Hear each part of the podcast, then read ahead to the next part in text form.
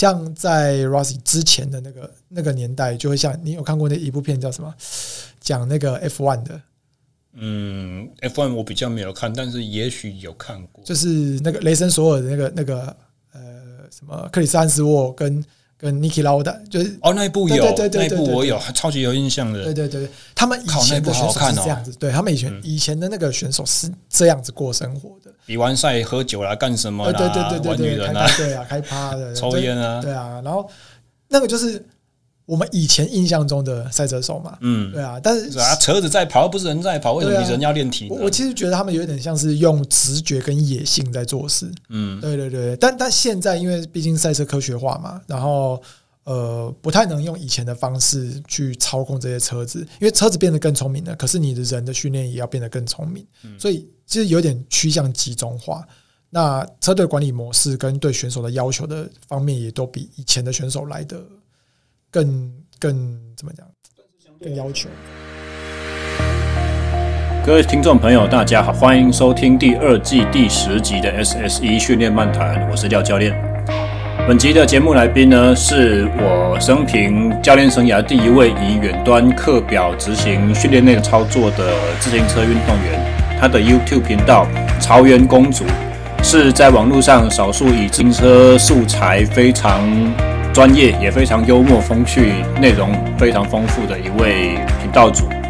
同时，在自行车选手的生涯之前呢，他是。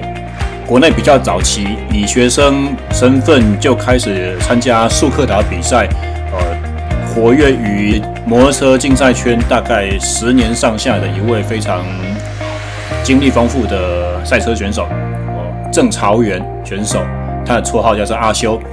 那么节目开始之前，先插播一则广告了，我们工商服务一下。这个礼拜，呃。十一月七号，礼拜六晚上，我将会在台北市天母的小岩馆举办一场与攀岩项目相关的激励训练讲座，呃时间是两小时。那么费用的话是八百块。有兴趣的岩友们呢，可以径自向呃小烟馆的馆方去做询问，名额有限，好预报从速，因为场地毕竟不是很大。在这场讲座里面呢，我会。教大家呃一些重要的重训基本概念，包含如何有效的变壮，但是不会增加体重，不会增加肌肉量，以及正确取得进步而可以避免掉受伤的训练方法。最后呢，也包含一些基本的训练课表，自自己帮自己开训练课表的一些原则与注意事项。好，那么本集的节目内容呢，就是谈论到阿修以前的专业领域啊，就是赛车，赛车的体能训练哦。那么阿修呢，其实因为录制 YouTube 节目的经验关系，他也是拥有深厚主持功力的主持人。在这一场我从台北特地前往高雄男子去进行的录音过程中呢，阿修也帮他的频道潮原公主做了另外一集的。短片哦，同时也是他本人针对 Podcast 这个媒介一个全新的尝试。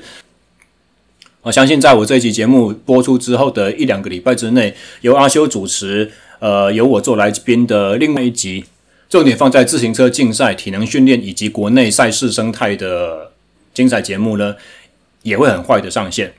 那么以下话不多说，让我们赶快来聆听本集精彩的内容。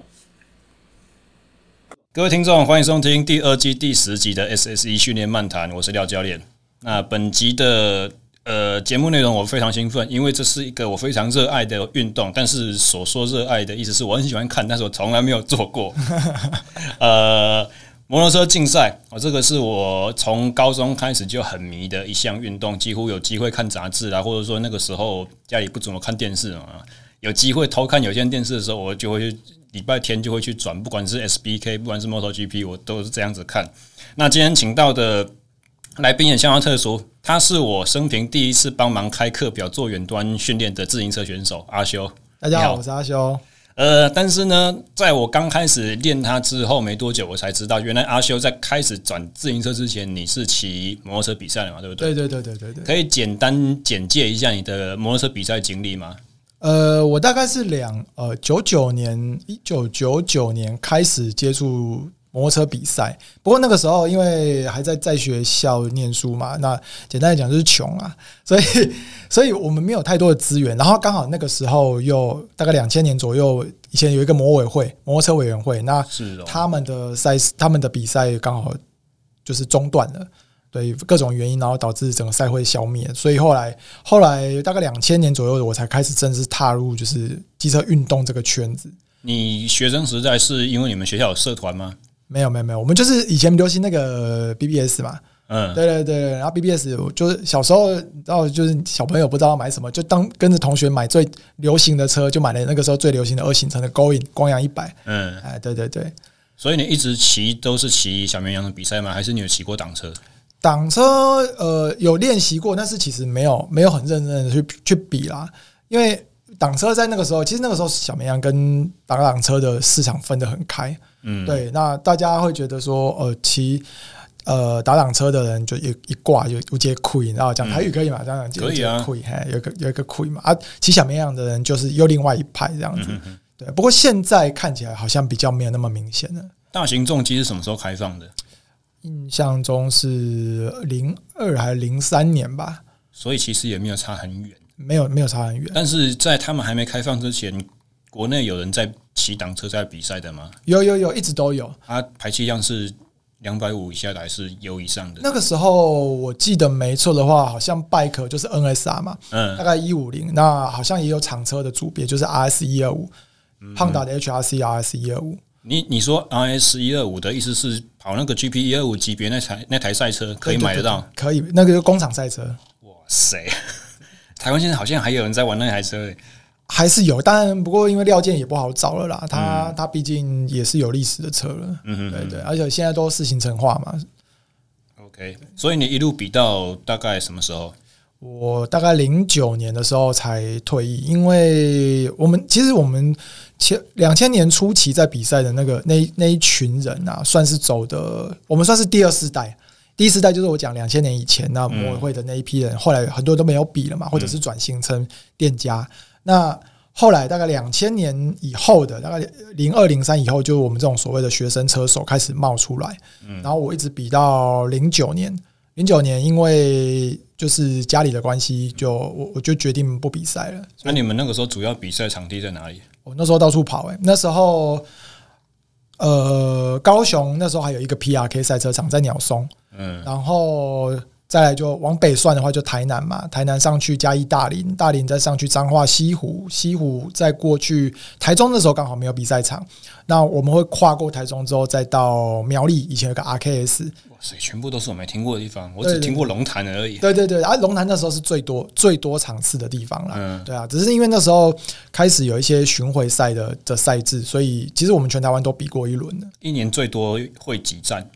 一年最多，如果以同赛会来看，大概五站到八站之间，因为因为其实那个时候赛会也是很多赛会开开始重新萌芽，嗯，对，那那个时候比较大的就是现在国内呃赛事的赛会比较大的就是 TSR，嗯，TSR 协会，那再来就是说还有一个以前的摩委会那一批人，他们他们其实都还在，嗯，他们就是有改组，那现在叫做台湾赛车委员会什么的 TMRC 啊。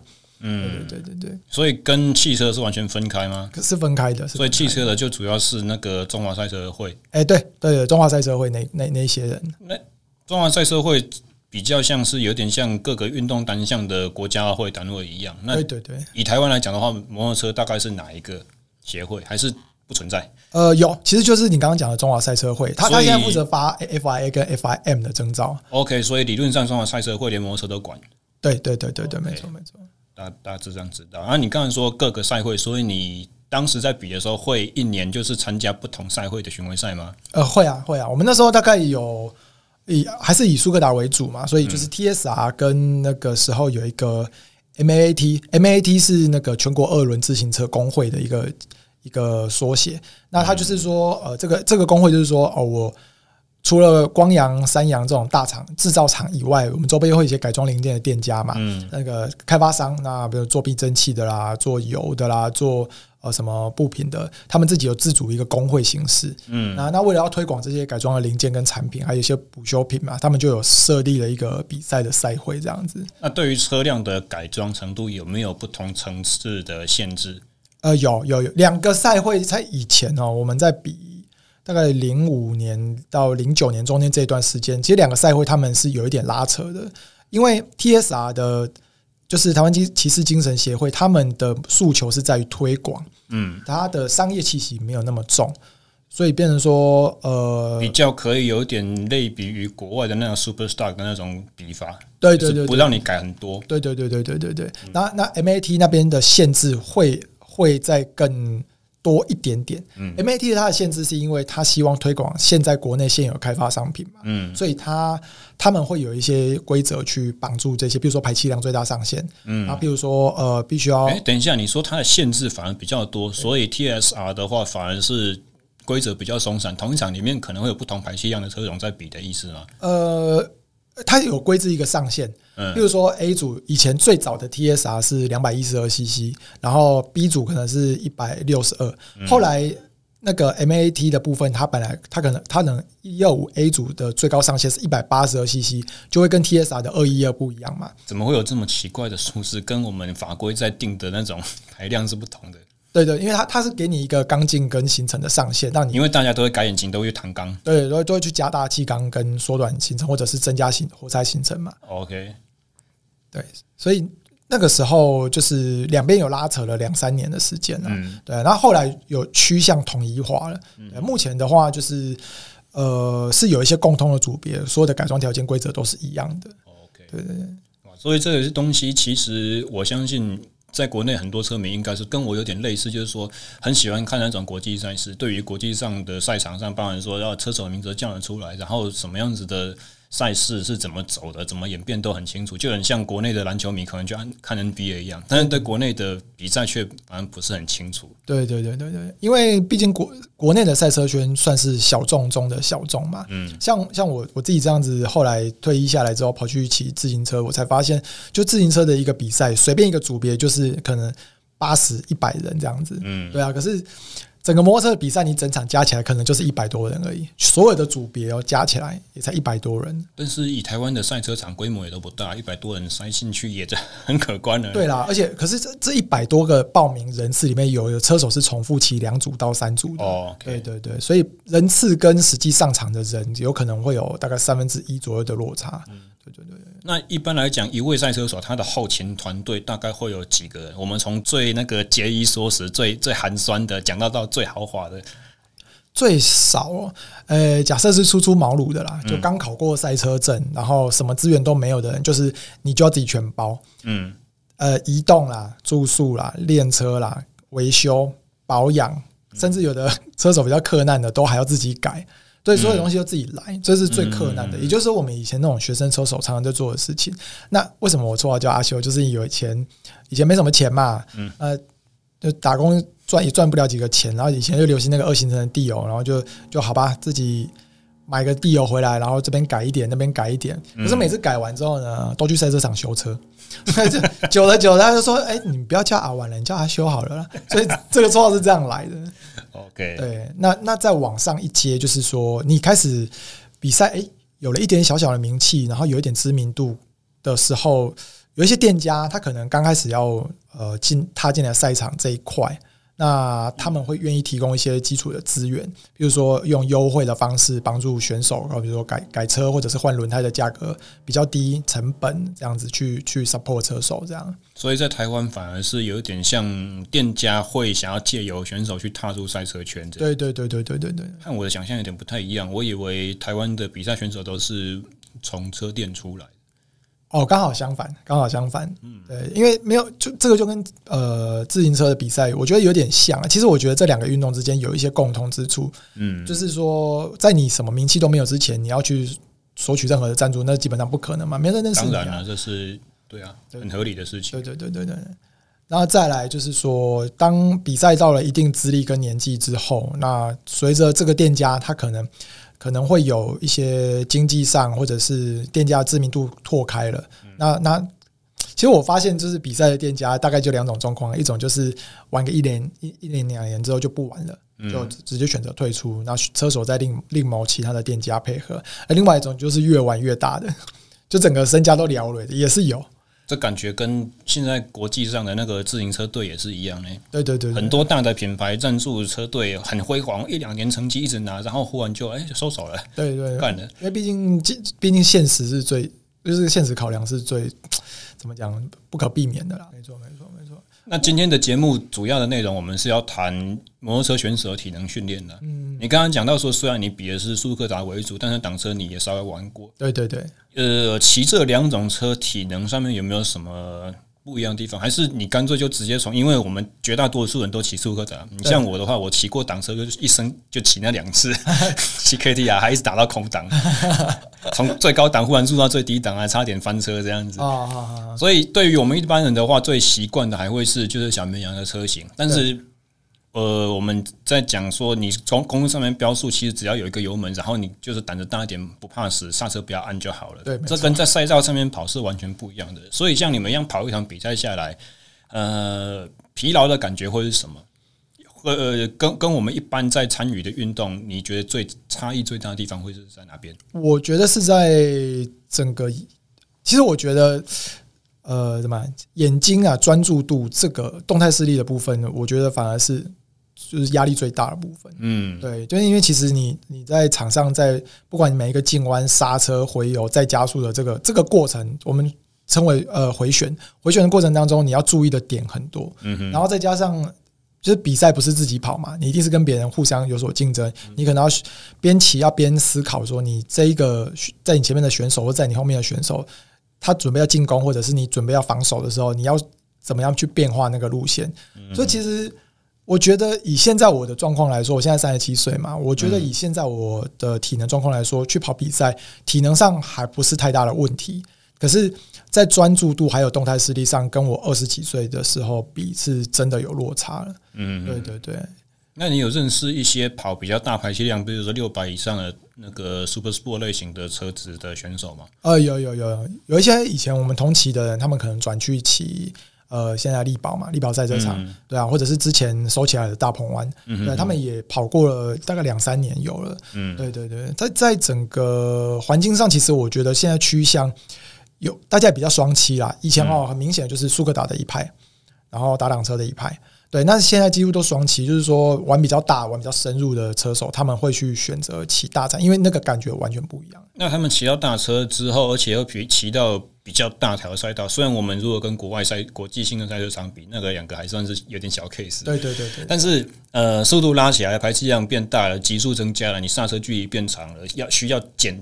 需要在刹车的时候消掉的速度变多。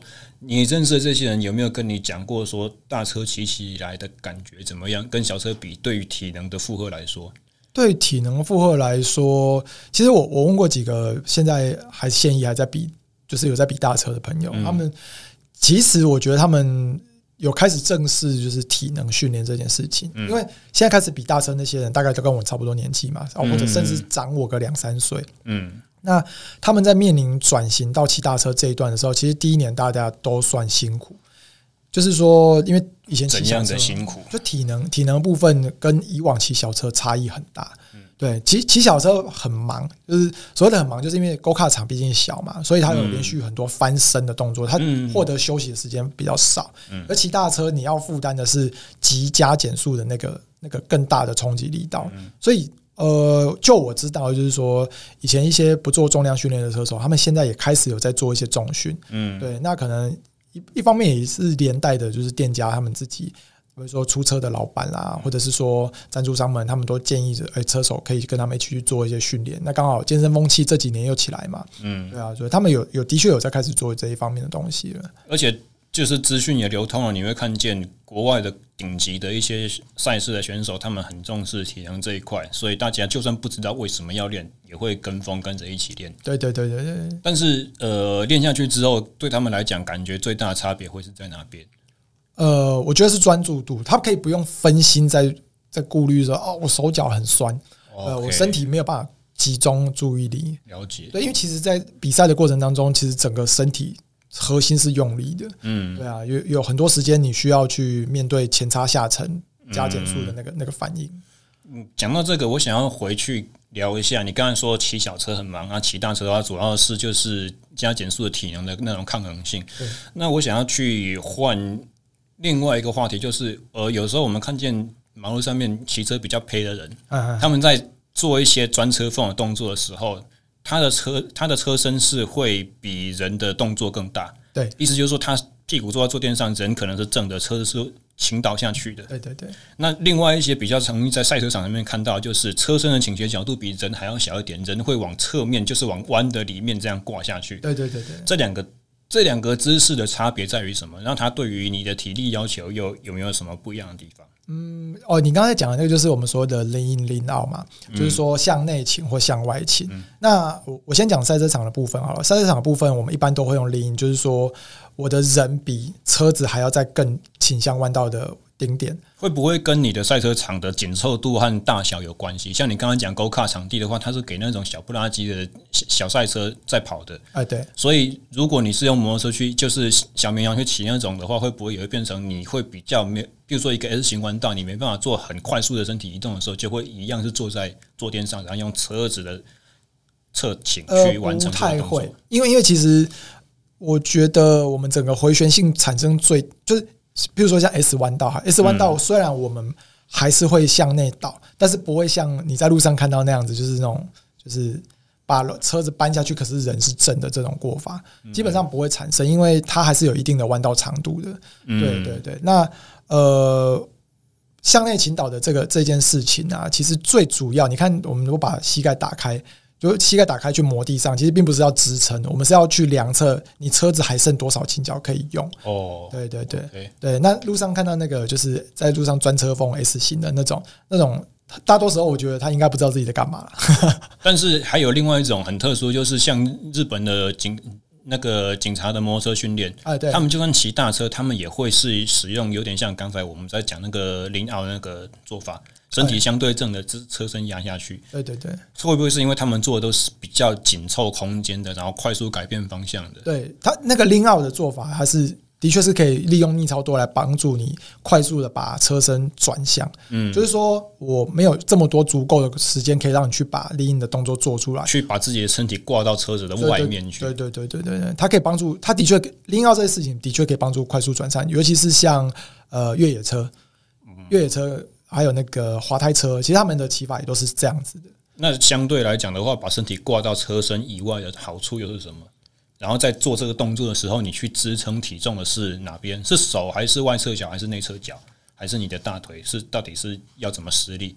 呃，你说 lean 这个 lean 这个动作，对啊，lean 这个动作的话，其实呃，当我们开始进入。因为你要进入弯道之前，你一定要先减速嘛，嗯，会有一个减速的动作。减速的时候，你前叉下沉会产生一个压缩力，你的手就要出手手臂要出力去撑住。有点像在做伏地挺身一样。对对对，就是你是做直的伏地挺身，向前做伏地挺身。那开始进入回旋，就是你车要压下去，准备膝盖要触地的那个那个瞬间，其实你的看起来好像是张开的那只脚来用力嘛，其实是左边这，就是就是你。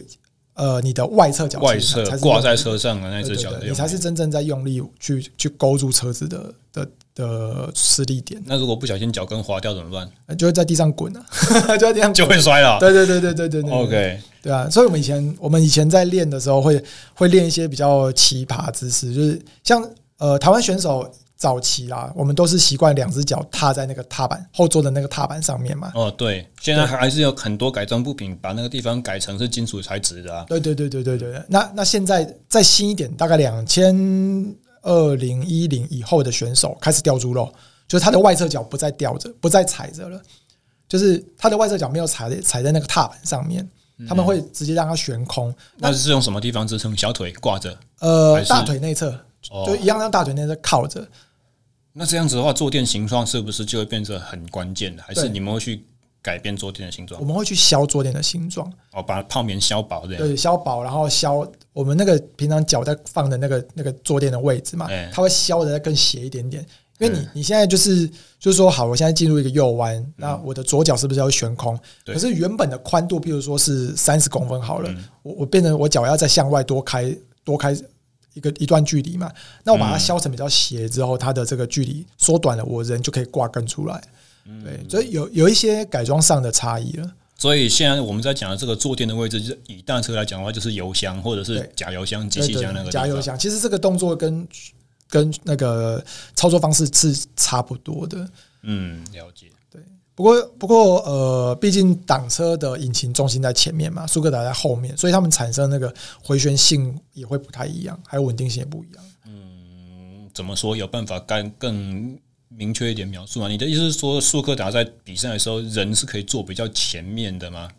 呃，对，人人的重力重心会稍微往前配一点点。嗯，对。那打挡车，因为你像是抱着一个油箱在骑车嘛，嗯，对，尤其是大排量的那个油箱都超级大颗，那个你是夹着，你是有办法整颗环抱住你的油箱的，连手肘都用上去吗？连手肘都是都是捆贴着的。哇塞！对啊，对啊。而且像是在过弯的时候操作龙头，它你手肘贴着不会影响到你龙头的操纵度。嗯，其实不会，因为我们在过弯的当中，其实我们是靠轮胎的形状跟悬吊的作动在进入跟离开弯道嘛，所以手不会特别用力的去操作，不会，不会，手会特别用力，只有你要进入弯道前，然后你要做，比如说动力滑胎的控制，嗯、或者是说你要打逆操作，要帮助你在 S 弯道的时候快速转换重心，嗯，对，这个时候才会去推你的把手，但是幅度也不大，不是说你要打个九十度之类的，不可能，那个一定会累惨嘛，它就是推一下，然后就进去弯道里面，然后进去之后，你的过弯的性能都是利用轮胎跟悬吊，还有身体的向内倾倒的姿势在支撑的。那像比如说 S 型弯，我先一个右弯，再往一个左弯，然后再从右往左这个快速的变换的时候，那个车身倾倒幅度瞬间很大幅度的改变。对，在这个动作中，你会用什么样子的施力方式？比如说，你会刹车，还是你的外侧脚会用力下踩，还是是是用什么样子的魔术把这台车瞬间的翻到另外一边？嗯，我觉得是扶扶，就是如果你比如说你右要换左那一下，嗯，你进去的时候右。然后你重心这时候你坐垫也是离开嘛，因为你要换左边嘛。嗯，重心离开之后那一下其实是有一点推车头的当中，你在推车头让车要向左边靠嘛，你你要向左边倾倒嘛。嗯，这个时候我的龙头反而是往右推的。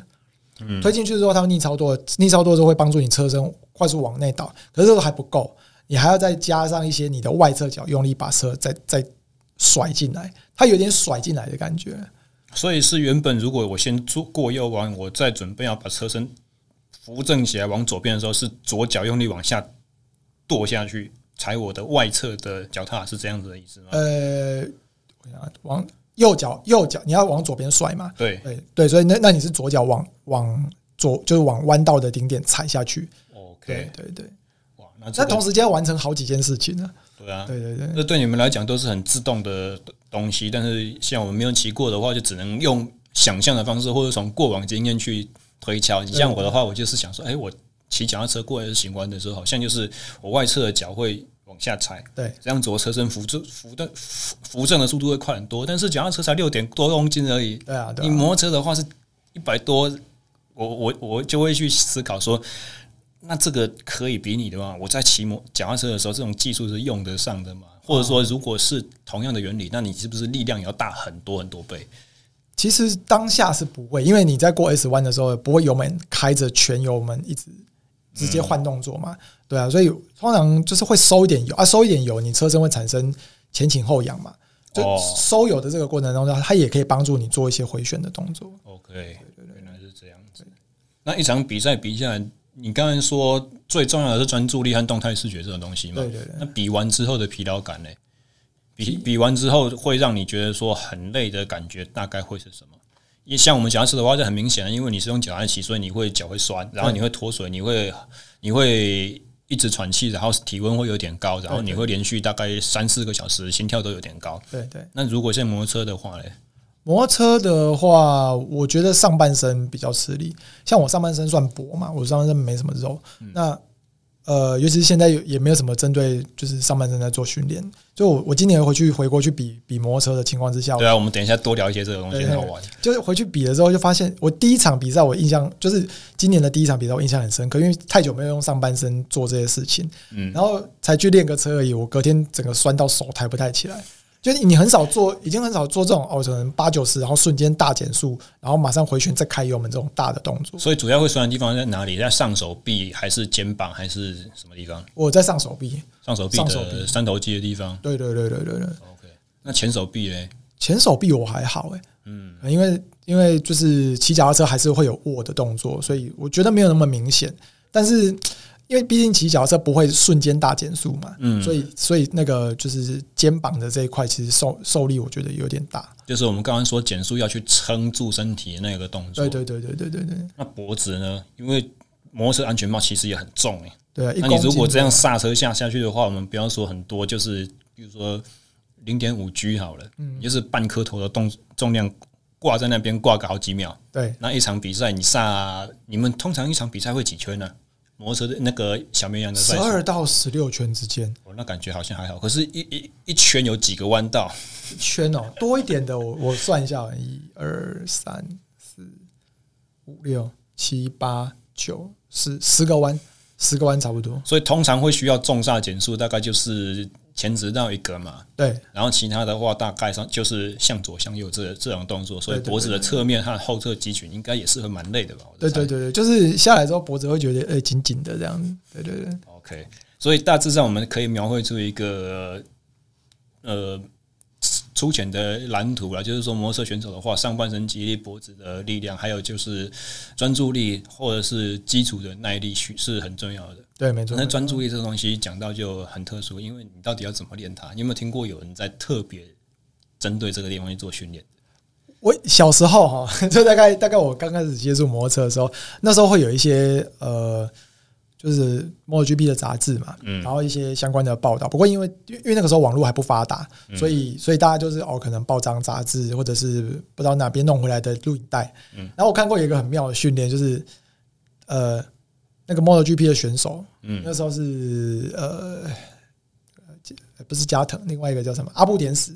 阿布典史那时候他们日本有一个节目去采访他，就是。坐在新干线上面，然后叫他站在原地，然后他拿一个牌子从从阿布天使的前面用时速三百这样开过去。他问他说他上面写了什么字，他居然看得到。他们会做一种，说他坐他他站在他站在移动的火车上面，然后看外面的广告牌。对，哦，然后然后就看上面写什么字，然后还有一个一个是他站在定点，然后火车开过去，他也看得到是什么字。然后我就觉得哇，这个训练实在太屌了。但是这是测试而已啊，你不平常人应该不会。用这种方式来练吧，就感觉像漫画情节一样。对对，可是可是其实现在现在啊，我看他们一些年轻的呃，比如说 SBK，然后比如说跑那个 BSB，就是英国的英国的超级机车锦标赛，甚至 MotoGP，他们有加入那种就是就是灯号灯号的那个控制。对，那那个其实跟以前的概念有点像，以前就是就像打地鼠这样子嘛。嗯，对，只是他现在把四四个角胶的的面积加大。嗯，对对对，那有一些啦，然后还有一些是。呃，快就反正因为快速反应能力的的训练是有，一直都有的。灯号这这一套训练系统，其实我之前有点想买，因为类似的东西在嗯，就是。各个领域都有，而且不止一个厂家有做。基本上就是它是一个亮灯嘛，然后不同的灯号呢，然后你基本上就是去拍它就会洗掉嘛，就是完成一件事情。那比较先进的还有一些，譬如说我是像亮红灯或绿灯，绿灯了你要踩亮红灯不能踩。哇，如果是绿灯和蓝灯的话，那个颜色比起来就稍微要更靠近一点点的，所以你的大脑的控制和反应就要更敏锐。你如果是不小心踩，比如说足球员的话，面面朝。面朝下，然后地上放四个灯，你亮错灯，你踩错的话，它是会扣分的。那在一个筛选里面，比如说我这个筛选训练是两分钟，两分钟可以有一个分数去给你加总这样。哦，对，所以他们这东西其实要细，可以做到很细。然后我们放地上，或是立起来，贴粘在墙壁上什么之类。甚至我之前看过 F1 选手，他们是有呃坐姿模拟赛开赛车坐姿四轮的，面前放一排，然后脚上有两个。所以你包含就是方向盘那个地方，左右手要去拍，然后脚的地方油门和离合器和刹车你还要去踩，所以这个东西对真的很忙很特殊。但是我以前有想过说，到底这个东西如果没有办法买得到的话，因为买不起啊，对啊，贵啊，贵啊。那你要用什么样子的方法去替代？后来，嗯、呃，我进入到教练业的时候，才看见有人这样的做，就是用那个有一种泡棉或橡胶材质的球。它的情况，它的形状很特殊，它是总共有八个半球体分别在你，你想想看，就是如果一个我们立方体一个 cube 的那个有八个面嘛，面嘛，对不对？你如果八个面各长出一个半球来，它就是一个八面形的那个，我们简称绰号叫跳跳球。啊，那颗球的话，你从空中丢下去的话，它就会不知道哪个地方着地，就会往乱七八糟的地方弹出去。啊，对对对，很好笑。你就是你，你可以想象说，我如果放一个网球，咚下去弹起来就是在直线，可是我跳跳球如果直线下向下掉的话。你可能是从右前方喷出去，你可能是往左后方，你可能是往左上，然后跳高一点点，你可能是往斜右下方，然后水平的方向弹射。对，对对，所以像这样子的不稳定性、不不可预见性的话，就会变成说很适合作为一些球类运动员的敏捷方向反应。对，预判的那个，对，而且还包含一些加上位移的东西。那当然，位移的模式跟我们我们在。玩 field sport，我们在玩球类运动，跟赛车毕竟还是不一样嘛。对，所以赛车选手会不需要包含到我们这种脚步移动，但是动态视觉这种训练，我就会觉得说，嗯，很特殊，很好像很重要，所以我们一定要想个办法去把它把它发明出来，因为。以前以往的话，我们都是持续的玩这项运动，你的判断力的能力就会越来越好。对对对。但是很显然，因为赛车它是一个很高昂的运动，对，所以你不可能，应该说不太可能，也是其实还是可以。如果你有那个场地和财力的话，对对，你就是可以一直练，一直练，去把那些东西练出来。但是如果没办法的话，那如果我们可以把这些体能从不同的方向去加强，因为你今天提的那个动态视觉是我完全没有想过的事情哦。动动态视觉这个这个。其实我我到现在我还是不太清楚它到底是怎么样的一个机制啊，是跟神经还是视神经反应有关系吧？我瞬间真的被考倒了，我没有办法想去想象这东西到底要怎么怎么训练。可是我完全能够理解你在说的是什么，因为比如比如说我带过选手，我带过很多不同项目的选手，那我去看他们在场上的比赛。我记得我去看两个项目，棒球和竞技类的最特殊就是。我会搞不太清楚到底发生什么事情。比如说，一个你一个打者在看见投手的动作的时候，就会预判，然后去猜测这颗球是什么球种。可是我通常连球进捕手手套我都看不见，就很快啊。对，或者是他一个棒挥出去之后，我连那颗球是往右外野还是左外野还是高飞，我都看不见。要等他滚了很长一段时间之后，我才会发现。对，我要看其他观众的反应，然后我才用我的眼睛去跟着去追那颗球。对对对对，很夸张。然后另外一个是综合格斗的。我看见我训练的那个选手被 KO 在地上的时候，我还我还想不出来，我还完全没办法反应过来刚才发生什么事情，就瞬间就 knock out。对，因为他的他的对手他的出拳太快了，嗯，所以砰砰砰，哎，怎么在地上啊？啊，结束了，这样子。对，所以这个视觉的反应，我觉得，呃，当然一部分应该也跟你有没有戴眼镜有关系。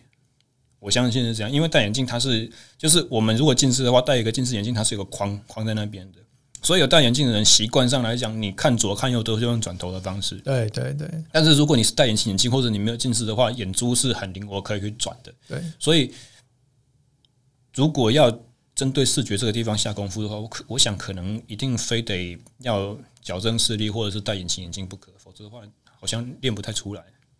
对啦，因为其实戴眼镜，像我本身就戴眼镜嘛，但是我我从以前比赛就都一直都是戴隐形眼镜，所以所以呃，再加上隐形眼镜，你不会配到度数刚刚好嘛，因为眼压压力反而更大，所以我大概都是少五十度左右，嗯，所以在在比较呃更高速一点，或者是说标的物更小的时候，其实我们是相对有戴眼镜的，呃，就是近视的人是相对比较吃亏的。那我问过一些没有近视的选手，的确他们在看。比如说直直到底的时候，直到比如说直到三四百公尺，这个这么这么长的时候，他还是看得很清楚，对他的刹车进弯点的判断就会比较有利。嗯，对对对，这真的是一个很特别的东西，因为你像你随便出去外面问一个健身教练，哎，手臂怎么练，肩膀怎么练，我们都有一大堆过往的经验可以汲取。对，说要练视力，这个 真的没招，好像真的没有，而且年纪越大会就是越退啊。其实我现在今年这样回来比，我就觉得哎。跟跟年轻的时候比还是有差的，可能稍微练一些乒乓球之类的东西会有一点改善，就是跟眼睛要去追求，对，眼睛要追求啊。但是因为如果你是你你的手脚反应不是很好的话，看得到和打得到不是同一件事情，所以这又不是很直接，对，中间又隔了一层，你手对拍子的掌控啊什么之类的，对，没错，没错，没错。不过，如果说到你看专注力的话，我觉得这个就是很就我们撇开是视觉的限制好了。如果是专注力这个的话，我觉得相对容易训练。以体能的方面来说的话，对对对，因为嗯，我不知道你有没有这样的经验，因为你是先从赛车，然后转到脚踏车，然后再回去到赛车场嘛。对对，没错。你有没有在回去赛车场的过程中，你会发现说，以前在场上可能，譬如说第一第十圈、第十一圈开始注意力会下降，会 miss 掉一些东西的时候，现在比较不会。哦，对，现在差很多，因为因为其实我脚踏车也骑，哈姆拉也骑十年了嘛。嗯，我零九年退，一零年开始骑车，今年二零二零年刚好骑十年。嗯，那这十年当中，当然体能进步是一定有的。嗯，对，就是整整个这样骑的时间下来，体能有进步嘛。那我今年回去比的时候，我才发现，因为其实我以前没有在运动的，就是比摩托车的时候是完全没有在运动的。那、嗯、胖的时候应该也胖到快七十吧。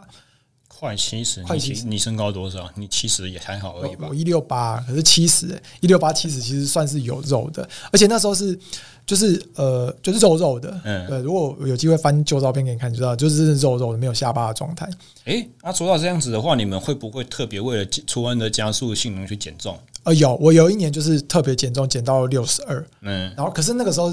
没有概念啊，没有体能的概念啊，只是单纯的哦不吃东西，只喝水，然后 穿着外套跑步，就是各种你在少年漫画里面看到热血热血八嘎的那种那种 训练方式就出来。穿着外套跑步好啦，有一点点 sense，至少你有跑步。对对对对对。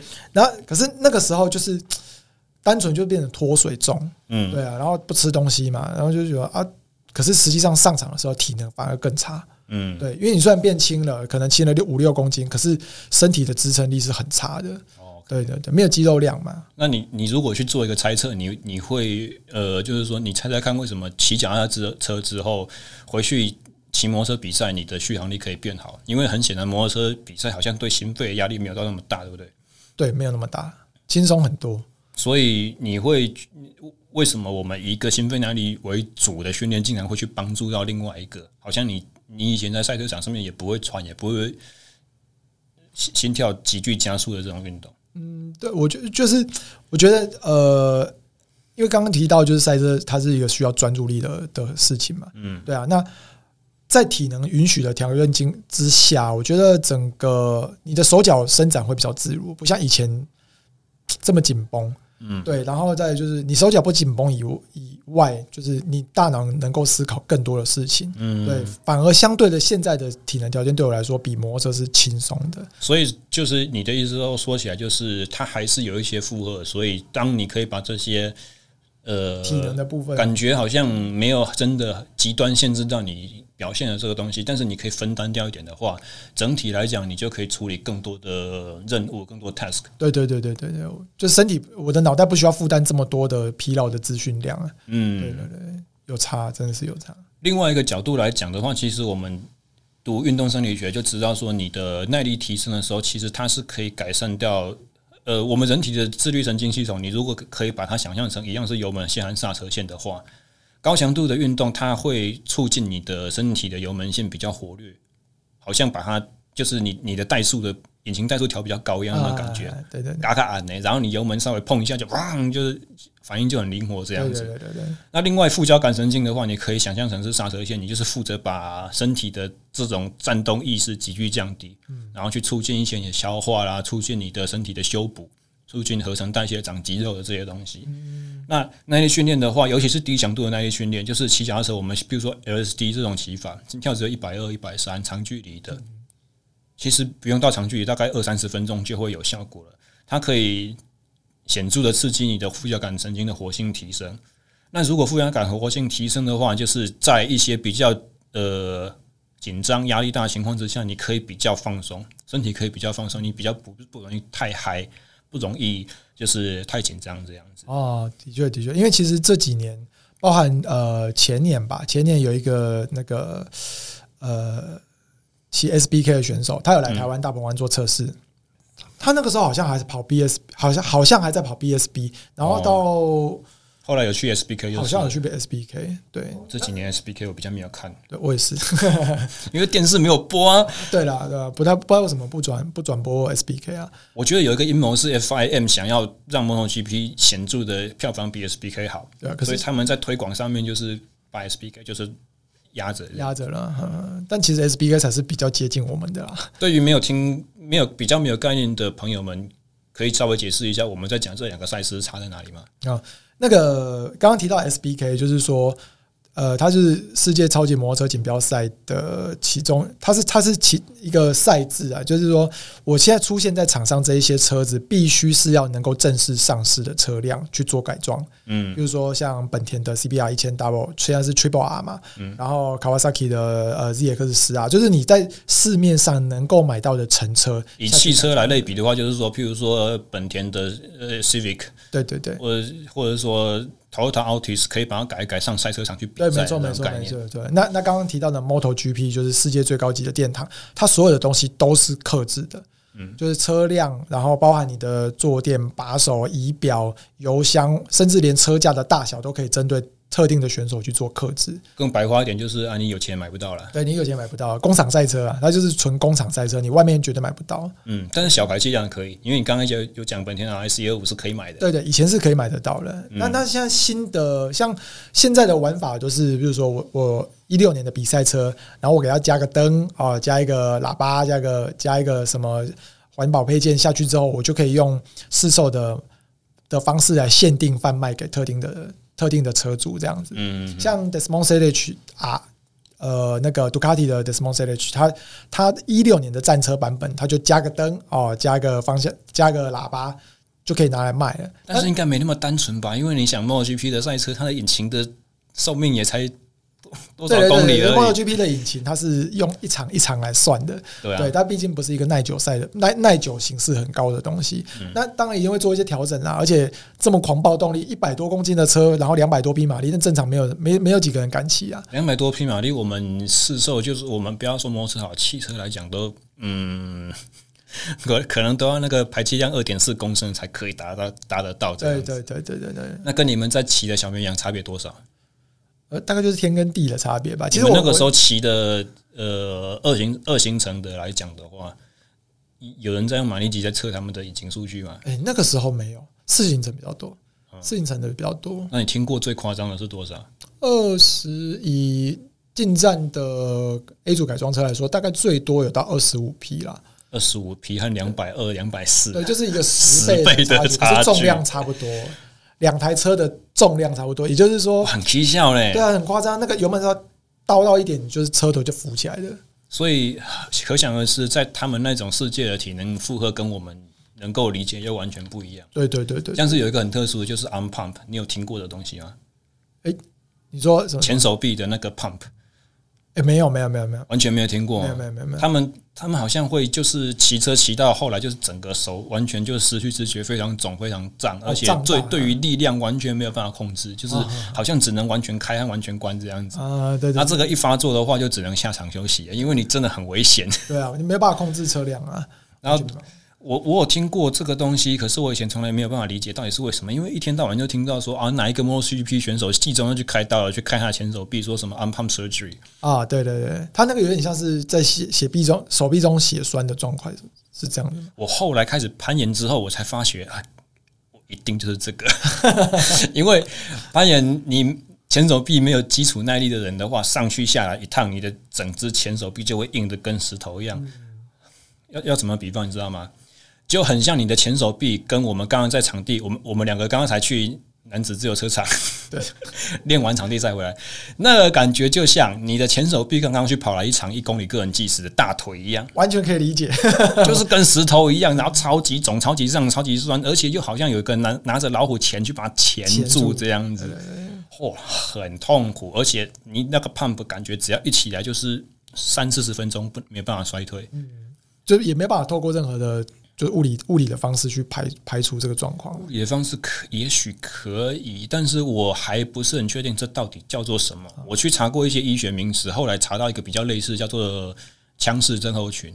所谓强势症候群的意思就是说，你的我们肌肉的外，你想你去吃鸡腿的时候。那个鸡腿的外面可能会有一层薄薄的膜嘛？对对，对。如果有煮饭的话，更会明更明显，因为这个生的时候比较容易观察得到，煮熟都一样。那个鸡肉的外面会有一层那个筋膜，那 pumping 或强势震动选的这个意思就是说，它那层筋膜可能延展性不是很好，空间太小了。嗯嗯。所以你当有大量的废物堆积在肌肉内部的时候，整个就会充血肿胀。因为你想想看，如果很多的，譬如说乳酸堆积在那边的话，你肌肌肉局部里面的那个渗透压会增加，你就会吸很多的水或很多的血液或很多的血浆或者很多的那个淋巴液在里面。嗯。那但是相对的，外面又一层筋膜把你束得很紧，就好像一个气球被吹得很鼓一样。嗯、那里面的压力很大，当你很需要做一些废物交换、气体交换的时候，其实外面的血液反而进不去，因为里面的气压、里面的压力液态压力太大了。对，所以 pumping 是是我的猜测，应该是这样子来的。那后来我去看他们做 unpump surgery 的做法，跟我的猜测也很像。他们的做法就是把那筋膜剪个洞，用手术刀剪一个洞，强制排气。对，或者是。完全清除。今年季中，我有看见那个 Cal Crutchlow 他去做那个筋膜的清除手术，很夸张。对对对对，你有没有看到那个影片？我没有看影片，但我知道他有去有去动手术。他有在自己 Twitter 上面 po 一个，这很可怕。他他就是前手臂剪开，然后撑开，然后原本的就是看原本的他的前手臂看起来就是很像你在超市里面可以看得见那个牛腱的那个腱子肉一样，外面会有一层白白的那个有有纹理。做完手术之后，就是纯的，好像处理完的肉块，把那个就是全全部都红的，对。然后你就看见他手在那边动的时候，那个肌肉和肌腱在底下就在那边动，很像魔鬼终结者一样。哦，他那个手术动完之后也很惨，好像一两场没办法出赛。对啊，休了一个多月，一个月一个月有。我觉得想要回去讲一个刚才我们在说的那个呃专注度这个东西，因为耐力训练它可以。提升你副高副交感活性，让你整个人比较容易进入到放松的状态，让你比较不会好像大脑就是被所有的资讯全部都进来，瞬间就让你宕机这种感觉。对对对。那除此之外，另外还有一个比较嗯比较特殊的，我们如果从营养增补剂那种想法来看的话，两个东西很适合，就是你需要高度精神集中、专注度的比赛项目，一个是 BCAA，啊哈，然后另外一个是肌酸，哦，肌酸也是对对。你听到肌酸，你可能会想象说啊，那个是健美选手或者是举重选手那种需要爆发力的运动项目，对，才会去增补的，因为它就是身体的肌磷酸系统的一个瞬间的备援嘛，一个备用电池的概念。但是其实，就大概就是近几十年有一个有有一些运动营养的研究发现说，你做肌酸增补的人的话，它可以提高大脑的认知功能或提高专注力。嗯，所以你为了考试要 K 书人吃肌酸，其实也有一点点效果。然后另外一个 BCAA 的话，它就是可以最最重要的支链氨基酸了，必须必须氨基酸总共有四种。那它可以在也是一样，一般我们以健身的角度来看的话，会觉得说哦，这个是蛋白质的基本构造来源很重要，所以是运动之后补充，可以去促进你的肌肉合成啊什么这些东西，长肌肉要练壮就可以吃这个。但是 BCAA 其实它还有另外一个很重要的功能，是它可以去延缓你的中枢神经的疲劳。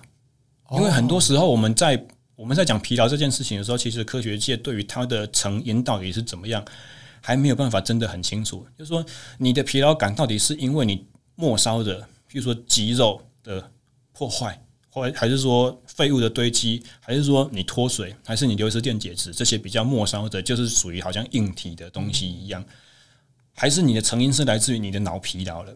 是你的软体，是你的大脑，因为全身的动作控制都是从大脑来的。但是你的脑不会痛，不会酸。对啊，所以你不会去就是想象到说我的疲劳是因为我大脑跟不上我身体运作速度了。嗯，而且它是没有大脑的疲劳这件事情，它是没有办法透过仪器马上取得取得讯号源的嘛。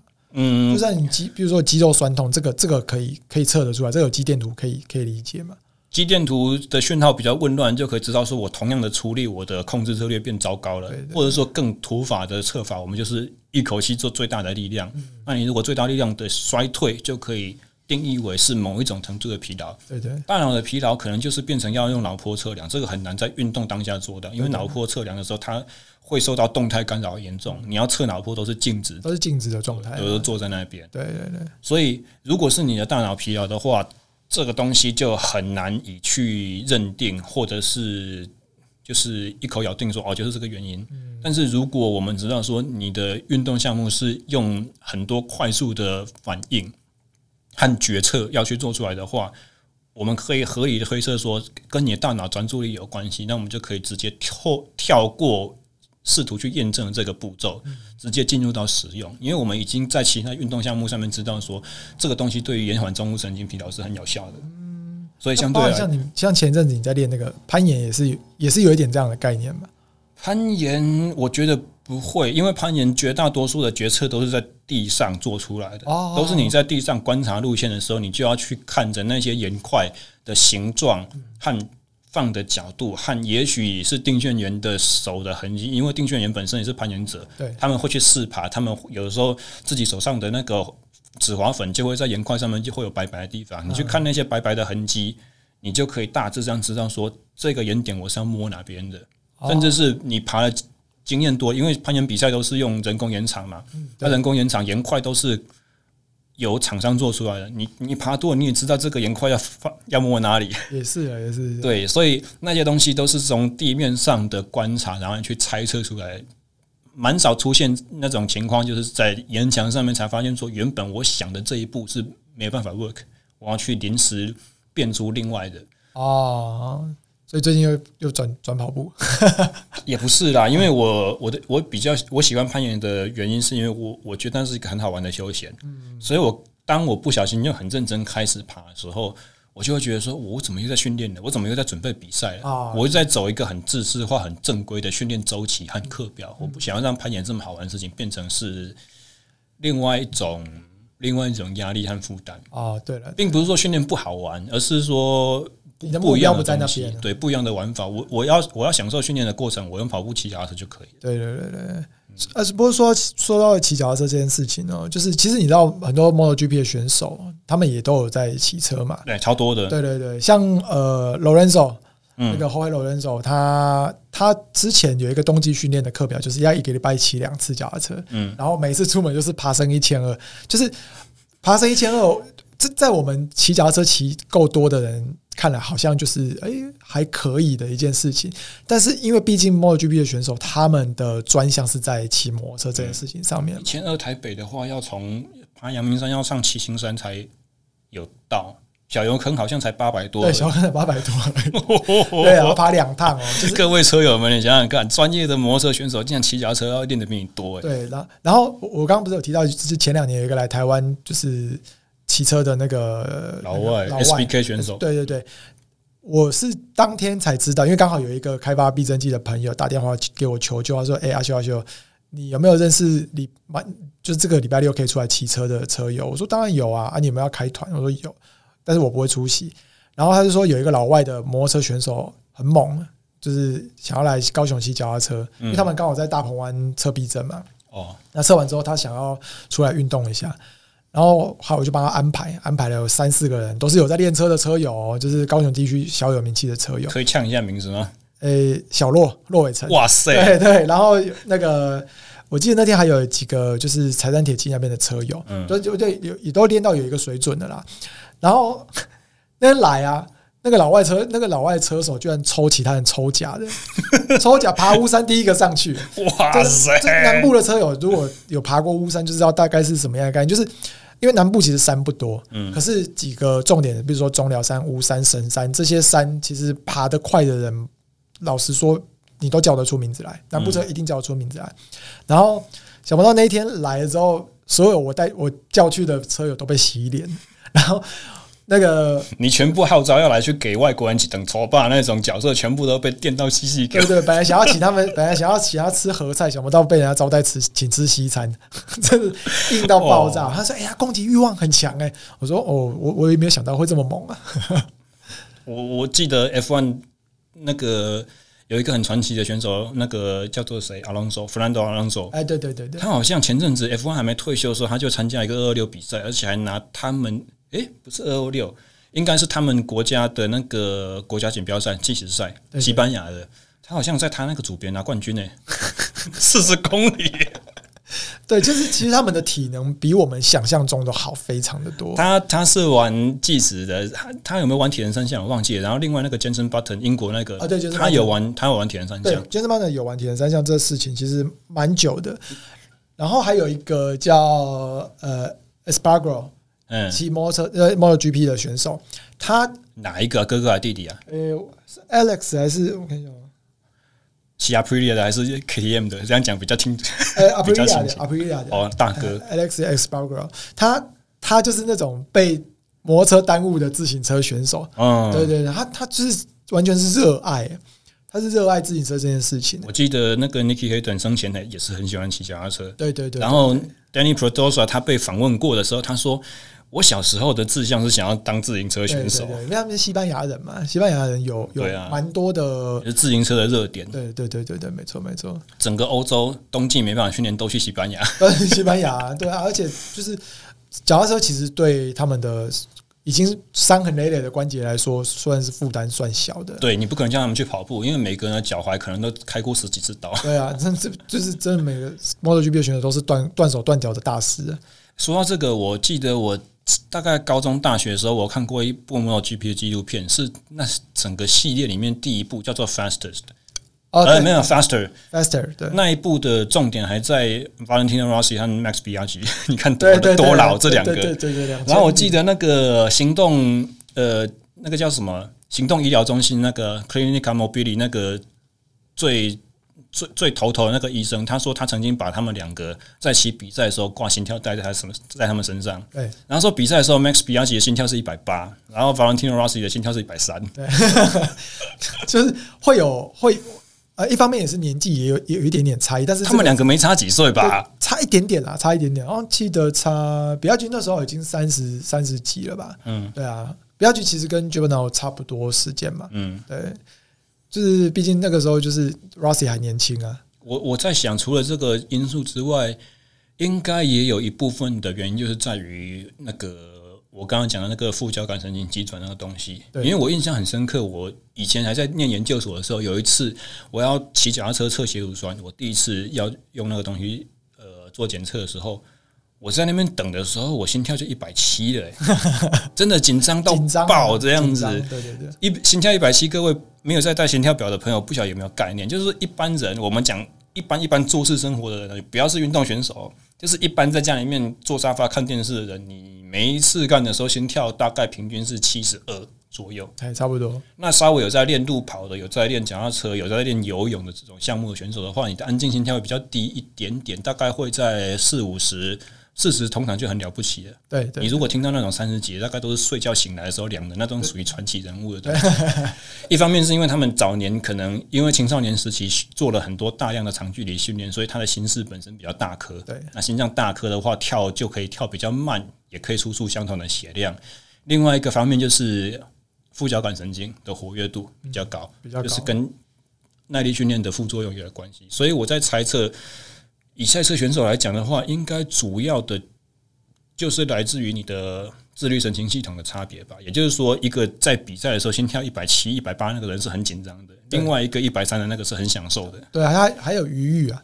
对啊，所以那时候才会有，就是 Max Biaggi 说，如果给我一台跟他一样的车，我可能也可以达到一样的成绩。结果完全没有呢。他们那一年刚好两个互换车队，有没有？对对对对对对。Biaggi 那个时候是去，他是去双航达吗？他去呃，还是另外一个 Camel Camel Honda，去 Camel 去 Camel，然后 Rossi 换到那个三叶车厂。对对对，我记得那前几年三叶几乎每一场都在摔。对啊，成绩都不太好，都不好意思讲，都不好意思讲比亚迪不行的。OK，所以这个是就是体能负荷大概聊到这边，所以很简很显然就是你的呃上肢的肌力要。有基本款嘛，然后另外一个我们讲到说心肺，其实对赛车选手来讲，就就是摩托车选手来讲，可能意外的很重要，重要程度是你以前没有去意识到的。对对，因为差别就在于说，它可以让你的身体可以更有余裕去做很多的这一些判断，然后抵抗疲劳。还有当然，嗯，也有另外一个层面，就是练车或者是比赛之后的快速恢复，其实这个也相对很重要。有有有有有，因为如果你是哎，我们国内的赛制，它有没有自由练习时段几个，然后排位赛几个，然后正赛怎么样？也也有这样子的练习吗？没有练习，通常哦，就是现在呃，如果是以重车的比赛来讲的话，都是前前一天，嗯，对。那排位的话，就是要么就是前一天一起排位，要么就是隔天早上再排位这样子。排位赛大致上都会多长时间？呃，以重车来讲，应该都是二十到二十五分之间啦。嗯，对啊，最顶多好像就半小时。对于没有概念的朋友们，可以解说一下排位赛意义在哪里吗？就排位赛就是说，好，我现在比如说场上总共二十五到三十个人报名好了，那这二十五到三十个报的人，因为一定会有人比较快，有人比较慢嘛。排位的目的就是让这二十五到三十个选手可以在决定要正要正赛要出发前，先把他们位置顺序都排出来，避免说哦，明明后面的就是成成绩比较慢的人他。硬要排在就是随便排队排队排在比较前面的话，会影响到其他比较快的人，会造成危险呐。嗯，那排位赛就是说我去筛选这些人，然后让他们依时间的长短去把顺序排出来。时间长短依据是什么？呃。跑完一圈速度越快的人可以排在越前面，嗯，因为他发射出去，除非车除了车辆故障，不然原则上他一定会跑在比较慢的人的前面嘛，嗯，对对对。所以现在的这种计时模式应该都是用晶片通过通过起终点这样子，对对，自动化的去记忆成绩，对对对，也比较公平啊。他就在那个感应线上设，他就在那个起跑点上设一个感应线嘛，压过去的当下，或者是镭射打下去的当下，就就已经把时间都拉出来了，嗯。所以像这样子的话，其实因为我们一场正式比赛之前就已经有很多不同的准备了。对，没错。所以其实你看这些练习也是会有身体的压力。比赛排位赛本身也是一个比赛项目，它也是会有身体的压力存在。那虽然说我们可能是比赛前一天的事情，但是你那当天晚上睡得好不好？你这两场的体能的负荷要如何能够在短短的可能八个小时、十二个小时之内快速的去恢复，包含你的脱水？因为你有没有碰过大热天比赛比到？很渴下来想要灌水的情况，有有有，而且我还有看过人当场皮衣脱掉，当场直接倒在地上抽筋的，因为大抽筋。因为赛车是你你肉包铁，所以摩托车比赛的话，所有的护具就是你身上外面穿的那一层皮衣、皮衣、安全帽、手套、车靴这些东西。对，真的是你想想看，大家可能以为骑车会有风，可是相对来讲，你也会有引擎的热气，对，对对，很热，烤 小鸟嘞，对对对对对，所以脱水。我们在讲耐力训练或者是极度的耐力比赛这种范畴，你猜看一场，譬如说马拉松来讲，马拉松的脱水大概会多久时间能够恢复？马拉松脱水哦，呃，因为马拉松我只跑过一次，所以我对那个脱水的概念不是很清楚。但是以往，那如果像你们南部高雄车友出去练车一百八十公里好了，嗯，夏天我们不要说路线难度，就是一百八十公里，那六七个小时才搞得定的这种情况，这种脱水你猜大概几个小时？能够恢复，我觉得如果天气夏季的话，至少要大概二十四小时。就是说，你早上练完一百八十公里，回到家你拼命把水分补满之后，那个疲劳感会持续到我隔天，几乎是隔天早上。一般是觉得身体一直很缺水。其实，一般科学的运科的研究都是说，电解质。钠和钾的平衡和水分的平衡，大概四十八小时才能够完成。四十八至七十二小时，有这么长啊？对，会到这么夸张。当然，他们研究对象可能不是环法选手，嗯、那种隔天就马上要比赛的。对对对。但是如果是四十八或七十二小时的话，你可以想想看，隔天可能才恢复一半而已，或者是可能恢复到八成左右。所以，相对的，你这个恢复到八成，你如果是八成五，跟你的对手相比的话，你的身体状况就会好了一点点。那这个唯一能够改变的，透过什么就是耐力训练。所以，为什么他们会这么重视基础耐力的训练，就是在于这边。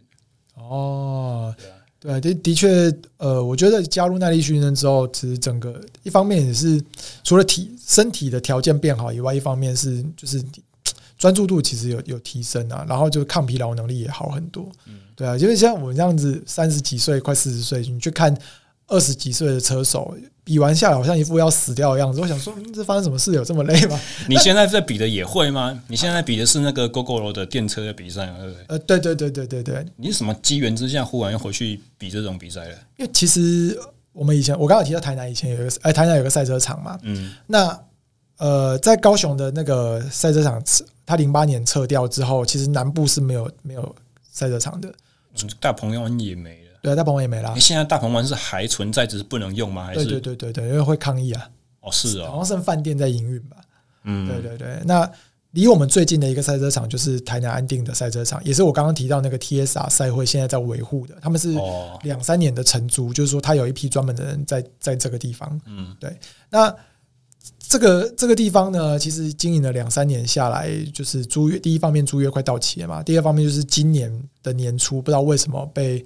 附近的居民检举说：“哦，这个地方违反违反他，因为他那个地方登记好像是农地，但是是特许农地，哦、那被被附近的人检举啊，他就要罚钱嘛，结果就被罚，好像罚了三四十万吧。可是你不可能叫赛会直接把这三四万搬出来，因为老实说，他也只是一个承租的人嘛。对啊，对啊。那后来就那时候讲到最坏最坏的打算，就是年底赛车场就要收起来。也就是说，这个赛车场收完之后，我们最近的一个比赛场地就要去彰化西湖。我就觉得啊，收掉好可惜哦。所以你们这个系列赛是为了重新让这个地方活下去才产生的东西？没有，他一直都办，他一直都有，一直都有办。嗯，对。那但是我今年会想要我去比，是因为一方面是。你怕以后没得比了？对，我怕以后没有得比了，你知道，就是他台南这个收掉之后，我就真的没地方比赛，我就要跑西湖啊。西湖那个地方就是我觉得没什么没什么好玩的，嗯，对，就是它它的弯道比较少，它就是直线比较长。对，那一方面是刚好受到坏朋友鼓吹啊，就是他就是跟我说，他有一天突然打电话给我，然后跟我说：“哎，我跟你讲，那个安定可能要安定赛车场可能要收起来。”我说：“干，真的假的？”那怎么办？他说他今年决定要再聊下去，再比一年。他其实跟我一样，已经挺很久了。他零好像一四年还一五年就没有比赛了。然后他就说：“那要比就来比啊！”我说：“哦，好啊，但是要先找车。”那刚好因缘机会，因为其实现在业界还是就摩托车业界还是有一些认识的朋友嘛。他们就说：“哎，刚好有一个 Gogoro 的店家现在缺一名车手，就引荐我过去这样子。”所以你们那个系列赛就是一直都只有在那边办而已，呃，安定。安定跟西湖，安定跟西湖，安定跟西湖，对对对。那目前安定这边就是还不是很明确啊，要到十一月才会公布最后需不需要收起来。哦，因为还是有一直在持续做努力啊。我还以为你们那个赛事是有点像类类似为了维护或者是保存救助安定赛车场，所以大家来集资办比赛这样。哦，没有没有，那个 TSR 这个赛会，它一直都它一直都有持续的在办比赛，推动国内的赛车啦。只是说。我们就是比我们这个这个年代的的选手，他们对这个地方的情感连接比较深，嗯，对啊，那也就觉得说，如果他真的有一天消失了，我我还是想要去回味一下这个场地。诶，那说到赛车场，台湾的赛车场大部分都是比较在这种平地的地形，都是以往可能往前推个几个十年的话，都是那种台糖甘蔗园的这种这种地在。对，就铲平，然后柏油铺一铺，防水那个那个防防防护区铺一铺，就就直接。所以基本上都是全部平路，应该很少是有像力宝一样有那个高低落差嘛，对不对？对，呃，目前比较有高低落差的就力宝嘛。然后在大概零九年的时候，还有一个，就我刚刚提到苗栗 RKS 那个也收起来了。哦，是。它、啊、它那个那个地方我，我我非常喜欢，就是它整个直线冲到底之后，它会有一个上坡，就直接飞上去，然后再飞下来。对，然后飞下来之后，马上再接一个发夹弯，就很多人就在那边累惨哦。对，就就好玩啊。你觉得在坡顶的弯比较可怕，还是坡底的弯道比较可怕？我觉得坡顶的坡顶顶上的顶的的弯比较可怕，因为你的前轮会比较浮。对对对对，你感受不到那个前轮的抓地力啊。对啊，那如果是下坡，下坡完之后马上接转向的，这个我倒觉得还好，因为前叉有在受力，其实是轮胎是贴得住的。只要你不要太夸张，就是。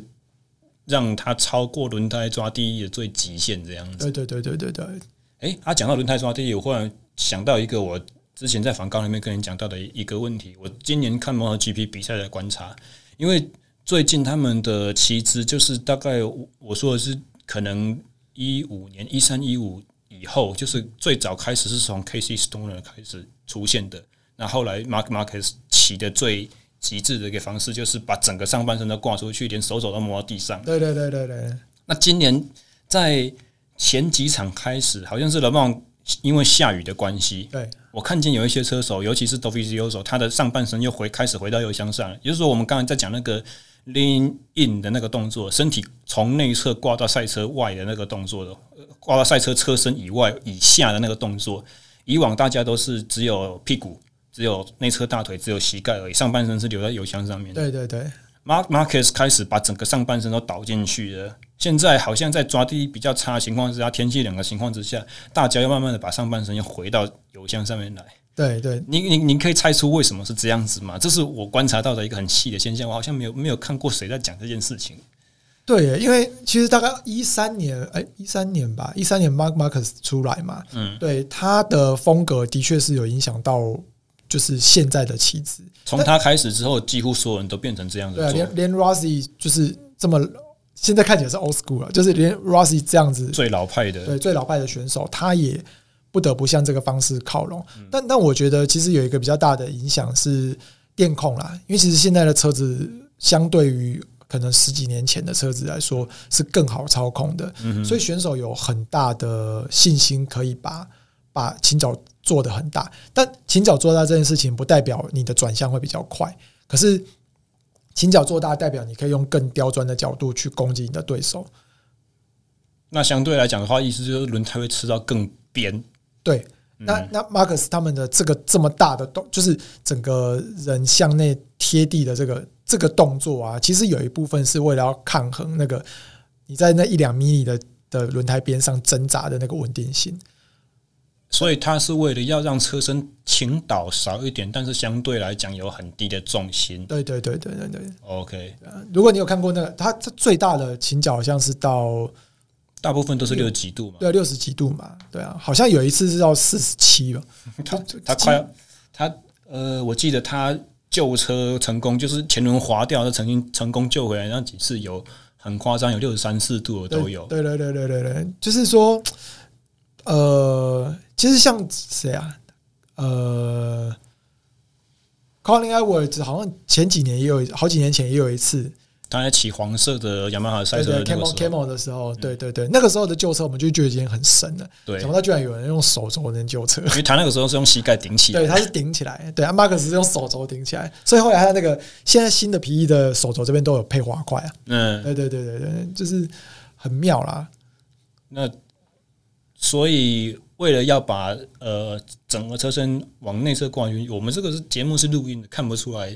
实际动作，大家可以想象，如果是譬如说一个小时候在游乐场里面玩的那种跳轮胎那种大卡车轮胎，在埋在地上啊，对对对对对。然后你想象，如果是用左手和左大腿把自己挂在轮胎上面，然后右边身身体整个腾空在空中这样逛，想必是一件很费力的事情。对啊，对啊，而且你这个时候你不是你你是有速度的，嗯，还真的很吃核心的，而且那种动作和角度在。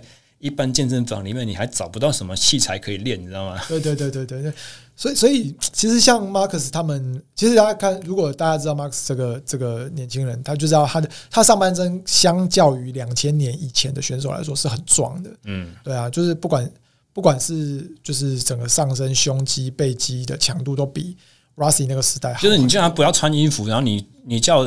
一般人不认识他，说猜猜看这是什么项目的运动选手，大概不会有人猜摩托车。对，大家就觉得啊，这个搏击吧，就是上半身是壮。哦，有可能那个体格看起来真的很像 MMA 的选手。对对对对对对，对就是，而且他柔软度也特别好。对，所以他怎么摔都不太容易受什么大伤。对对对对对，前阵子那个真的太衰了，真的是衰到爆炸。他是手臂被自己的车子后轮砸到这样，对啊对啊，那个就是不可避免的撞击嘛。摔滑行。对他来说都还好，High Side 对他来说也都还可以。对啊，他喷到像月亮一样高砸下来，好像也没什么伤，就是搏个两三天就可以继续。对对对对对，对啊，有啦，他的肩膀习惯性脱臼。对对哦，这个就是无解啊。但是这种习惯性脱臼是只要发生过一次之后就永远都会发生吗？呃，听说是这样子没有错，但是他动了那个手术好像也跟那种棒球投手在。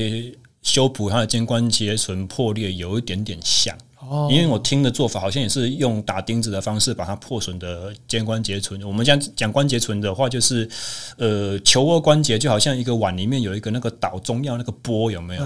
所以肩膀的关节是这样子一个鱼弓关节的构造，肱肱骨啦，不是不是那个愚公移山的愚公，是那个肩盂肩胛骨上面有一个凹槽，那个叫做盂，就是岛中央那个波嘛，然后。跟肱骨，肱骨是有一个圆形的头，这个球头在那边转，跟髋关节很像，跟大腿的那个 hip 很像。可是 hip 是很深的关节，肩膀是浅浅的，所以浅浅的相对来讲就是活动范围很大，但是稳定性不太够。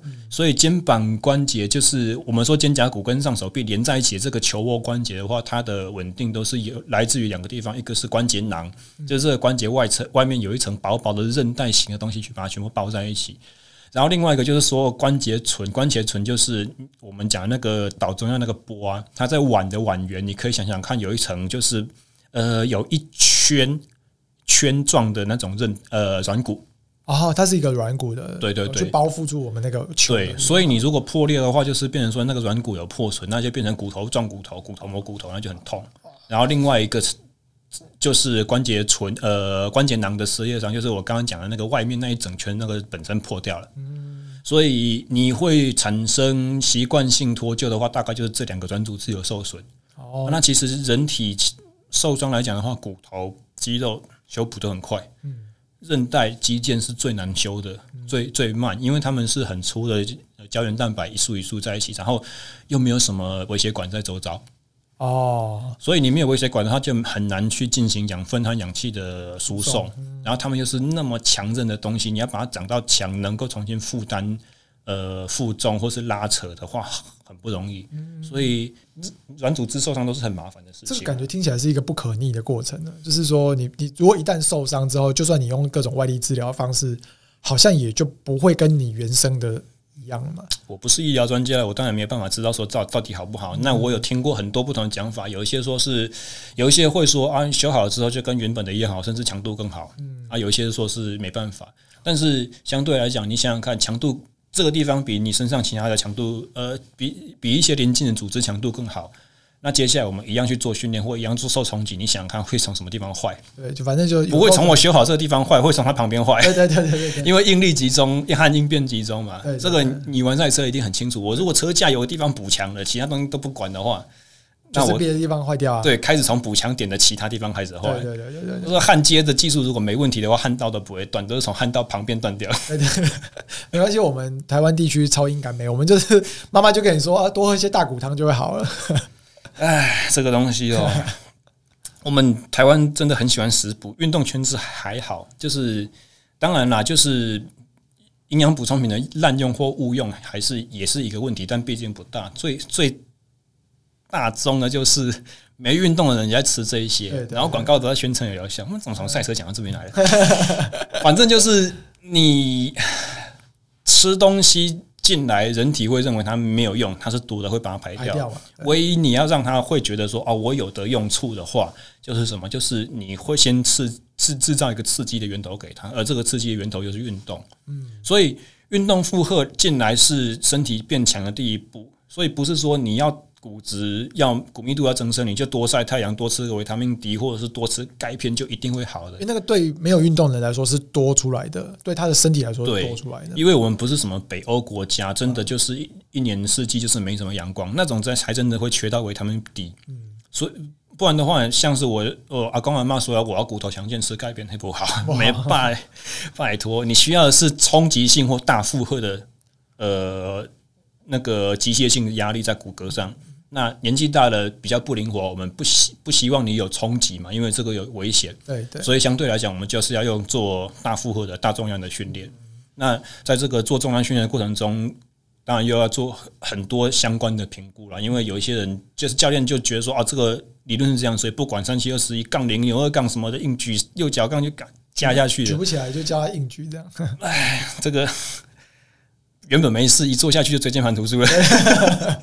这个都是有听过的，对对对对，哎，有耶。不过重量训练其实对对赛车手来说，其实这几年的确也有增加的趋势啦。但是你想想看，如果重量训练会长肌肉的话，对于赛车手来讲，是不是有一个另外的负担？他不希望空气阻力，空气阻力，我觉得还好，最主要是体重吧，体重出弯的加速什么之类的。呃，以 GP 来说的话，大家的马力数应该差异没有那么明显的情况之下。嗯可能重，因为你可以会增加，比如说，像我六十公斤，嗯，我再怎么会练，我顶多就是练到六十二、六十三，除非我刻意要练成肌肉棒子，嗯。可是如果我是为了增加肌耐力的话，就是像小廖，你你之前有开过那个肌耐力训练的课表给我们吗？我们会明显的增加身上肌肉的重量，对不对？你那个时候练，你后来真的有改变体重吗？大概多了五百克吧，可能五百克也可能是我稍微吃多了一点。我讲粗俗一点，塞棒他经体的屋啊，对对对对啊，对的。但耐力的部分是的确有上升的。所以如果就是一两公斤的增重来讲的话，对摩托选手来讲，应该是没什么太大的影响。对，大排量、大排量、大排气量的情况之下没有影响，但是当然苏格达就是能轻则已。排气量太小的情况之下，体重优势就很明显。但是相对的，那个时候开给你的课表是为了脚踏车肌耐力训练的。对对对，对。但是从这个从这个经验上面，我们就是只要说重量训练，其实也有不太增加肌肉量的练法。对，所以对于摩托车选手来讲的话，如果你要增加肌耐力，你要加强你升起柱时，或者说我们说要改善核心、改善肩颈这些东西的话，其实训练方式也是可以朝。不要把你练成好像好客一样那种感觉，对对，只是你你要练对，你不能听外面人家菜单说哦，一个重量拿到举八到十二下，第十一下、十二下快要举不起来，就是你最适合的重量。对对对，练完之后一定要吃乳清蛋白，啊厉害呀，就越练越重了，对，越练越大只，对，没错没错没错。OK，嗯，最后一个就是你听说或看过的一些比较高端的摩托车选手训练内容。哪一？你有没有看过？你有没有就是看过哪一些选手？譬如说，我们刚刚讲 Mark Marquez 啊，或者是 Rossi，或者是啊，讲 Rossi 的话就很明显了，因为他好像从来不太做什么身体训练的，对不对？对，他就是一个派对动物。你你你有没有看过或听过哪一些训练内容？你觉得说很特殊、很有印象或很新奇的？很新奇的。其实我我发现，大概就 Rossi 那个时代以后开始的选手，他们的的方式越来越集中化，嗯、就是说。呃，不管是在身体素质，或者是说一些专注力的训练上面来说，有有越来越越来越接近啊，对啊。那我觉得这个是世代差异。像在 Rossi 之前的那个那个年代，就会像你有看过那一部片叫什么？讲那个 F1 的。嗯，F1 我比较没有看，但是也许有看过。就是那个雷神索尔的那个那个呃什么克里斯安斯沃跟。跟 Niki Lauda 就是哦，那一部有，那一部我有，超级有印象的。对对对，他们以前的选手是这样子，对他们以前以前的那个选手是这样子过生活的。比完赛喝酒啦，干什么啦？对对对对对，玩女人啊，对啊，开趴的，抽烟啊，对啊。然后那个就是我们以前印象中的赛车手嘛，嗯，对啊。但是啊，车子在跑，不是人在跑，为什么你人要练体？我其实觉得他们有点像是用直觉跟野性在做事。嗯，对对对。但但现在因为毕竟赛车科学化嘛，然后。呃，不太能用以前的方式去操控这些车子，因为车子变得更聪明了。可是你的人的训练也要变得更聪明，所以其实有点趋向集中化。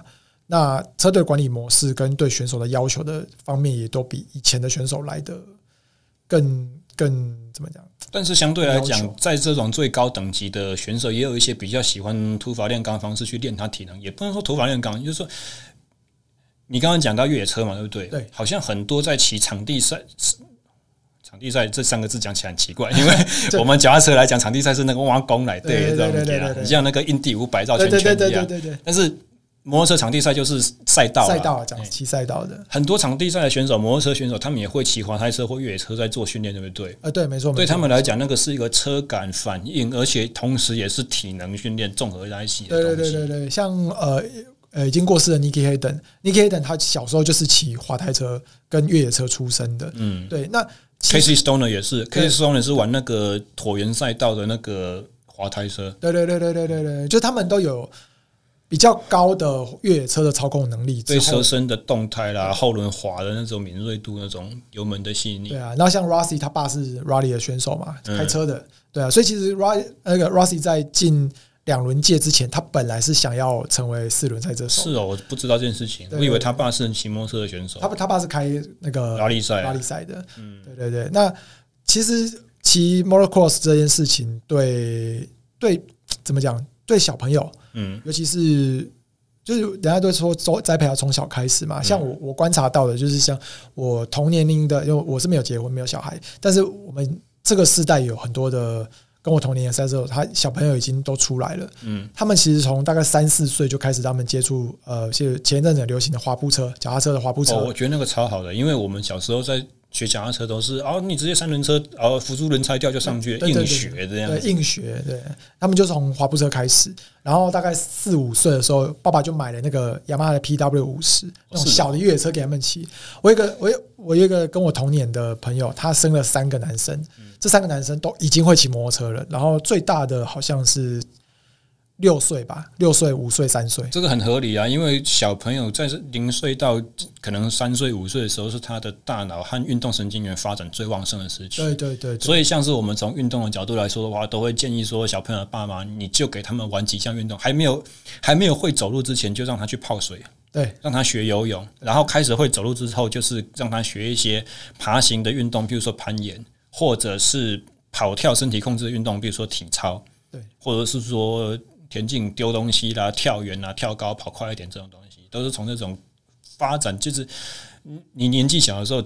到青春期之前，都不是需要去超体能，都不需要去看成绩，而是尽量以多方面发展，然后让他去玩的东西越多越好，越变化性越好，保留它的这种发展的空间和弹性到更往后。对对对，因为等到我们成人的时候，这些比较协调性质啊、节奏感啊，或者说空间变化能力、快速反反应，那个都很难练的，很难练啊，跟不上。对，而且年纪越大越难练。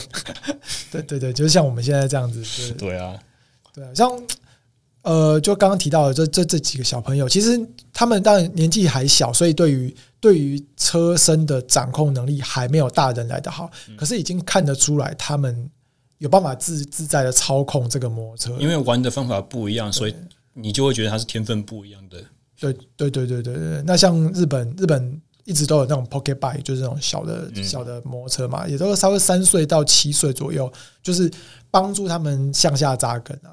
对啊，但是越小年纪就是越不认真玩。真的，我们刚刚讲到的说，你越没有发展空间的人，在赛场上反而是越顶尖那些族群。对，所以他们来讲的话，他们的训练就越往就是专职运动员那种方向走，而不会是说单纯就只骑而已，骑越多越越就能力越好。对，没错没错。所以我记得我之前有看过一些跟那种。脚踏车的下坡赛或者叉七选手有点像的那种训练方式，摩托车选手也会使用。譬如说，我就站在一个平衡球或是包速球上面一个不稳定空间，哎对，所以下肢要维持平衡，然后有一定的肌力元素。你如果是让他用半蹲姿的话，然后手上再拿一个杠片，或者是拿着一支像那个羽毛球选手会练的前手臂肌肉训练一样，拿一支棍子，棍子上面缠一只绳子，绳子底下吊一个杠片，对，然后让你卷那个，就卷它，对，然后同时那个脚底下还在踩踩那个包速球，对，对对对，这个都像这种东西的话，其实。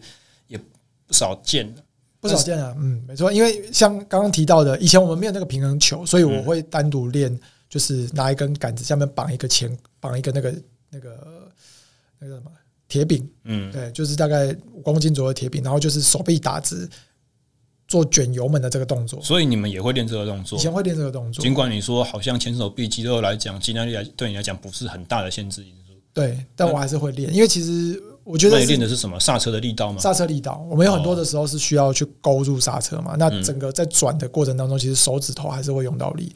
那手指头的牵引是靠上臂这边嘛？对对对对，所以就是这一段练完之后，其实，在连续重心变换跟刹车的过程当中，手的确比较不会那么酸的。嗯，对对对对，这种东西的话，我们玩攀岩就有更多其他的训练方式，就可以不用一直在那边拿棍子在那边戳。那像是。侧身体侧挂的这种能力的话，可能就是你的啊柔软度，柔软度会不会也很重要？呃，柔软度蛮重要的。像我，嗯、我我算是柔软度很差的，因为我我下背一直都呈现比较紧绷状态，就是不太动了。那以前曾经被我们那个摩托车店的老板讲过，他说：“哎、欸，阿修骑车是不是有僵直性脊椎炎？” 我我上半身的柔软度其实不太好，是哦，对，所以我的骑姿会比较。保守就是大概身体没有出去的那么夸张，对。但当重心转，因为其实骑车是靠重心转移嘛，所以有没有那么夸张？其实对我来说没有没有那么大的影响，对。但是呃，身体柔软度好一点的人，他的确在做一些就是快速把动作摆，就是在弯中摆动作的时候，它是比较不会那么紧绷的。而且，其实柔软度这个东西，因为我们都是在运动当下，我们肢体是有在处理的，所以慢慢到越后面，比较近期的体能训练的概念，都会讲说，我们要的不是静态的柔软度，比如，譬如说我不是一个劈腿或者体前弯这种 hold 在那边可以做到什么角度的，而是我在这个角度，我的肌肉要能够使出它的力量。对对对对。所以，其实越到后面，我们的柔软度训练越是有一点像，比如说我必须要做一个侧跨步或前跨步，用自己的腿把自己的身体刹车。或者说我要做一个把重物往上抬、高举过头，而不是在额头前方这种动作。对对对，都是在有负荷的情况之下去做。所以在这些训练的过程中，你或多或少还是会有用到一些核心的稳定和控制了。那你如果躯干的旋转、主动旋转力量，在它当然是独立可以出来练，但是这个就是变成看成说，呃，你你的身体能够承受的训练负荷到哪边，然后。这些东西对你来讲是不是真的能够达成帮助？还是说刚开始练的时候有？那到后面做越多，它的效果可能是越来越递减，甚至可能变成完全无效。嗯，就是有点好像经济学上面我们在讲说，你的边际效用什么时候会小到你可以忽略它，而我要去做另外。更更划得来的训练方式，或更划得来的其他，也许不是身体的东西，而是你的你的一些策略、你的技术、你对于赛道的分析什么的。因为我相信体能这件事情对不同的运动项目，它有它一定的贡献的上限。嗯，那呃，早期我们在骑的时候会，会其实像我们在接触体能之的项目训训练项目之前，我们大概都是靠直觉在骑啊。嗯，对，有时候直觉直觉会。我到这个时间，我应该做什么？就是太过于依赖直觉，那没有其他的东西去支撑你的这个直觉的判断，那也会变成后半段你因为你一直靠直觉跟专注力、精神紧张的情况之下，就很容易疲劳。像我们的一般大概都比十六圈嘛，十六圈以前我的体我的体力啊，就是以前我还在现役的时候，我的体力大概。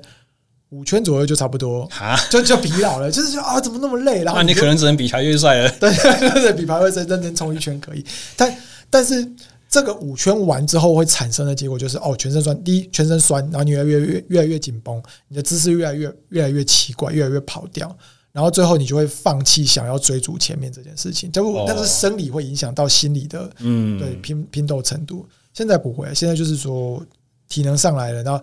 我能够更更专注的做某一件事情，我不需要耗费那么多体力，我可以跟我的对手缠斗到最后一圈，这都没有问题。嗯，对对对。而且其实跟技术或者是一些策略的学习也是一样。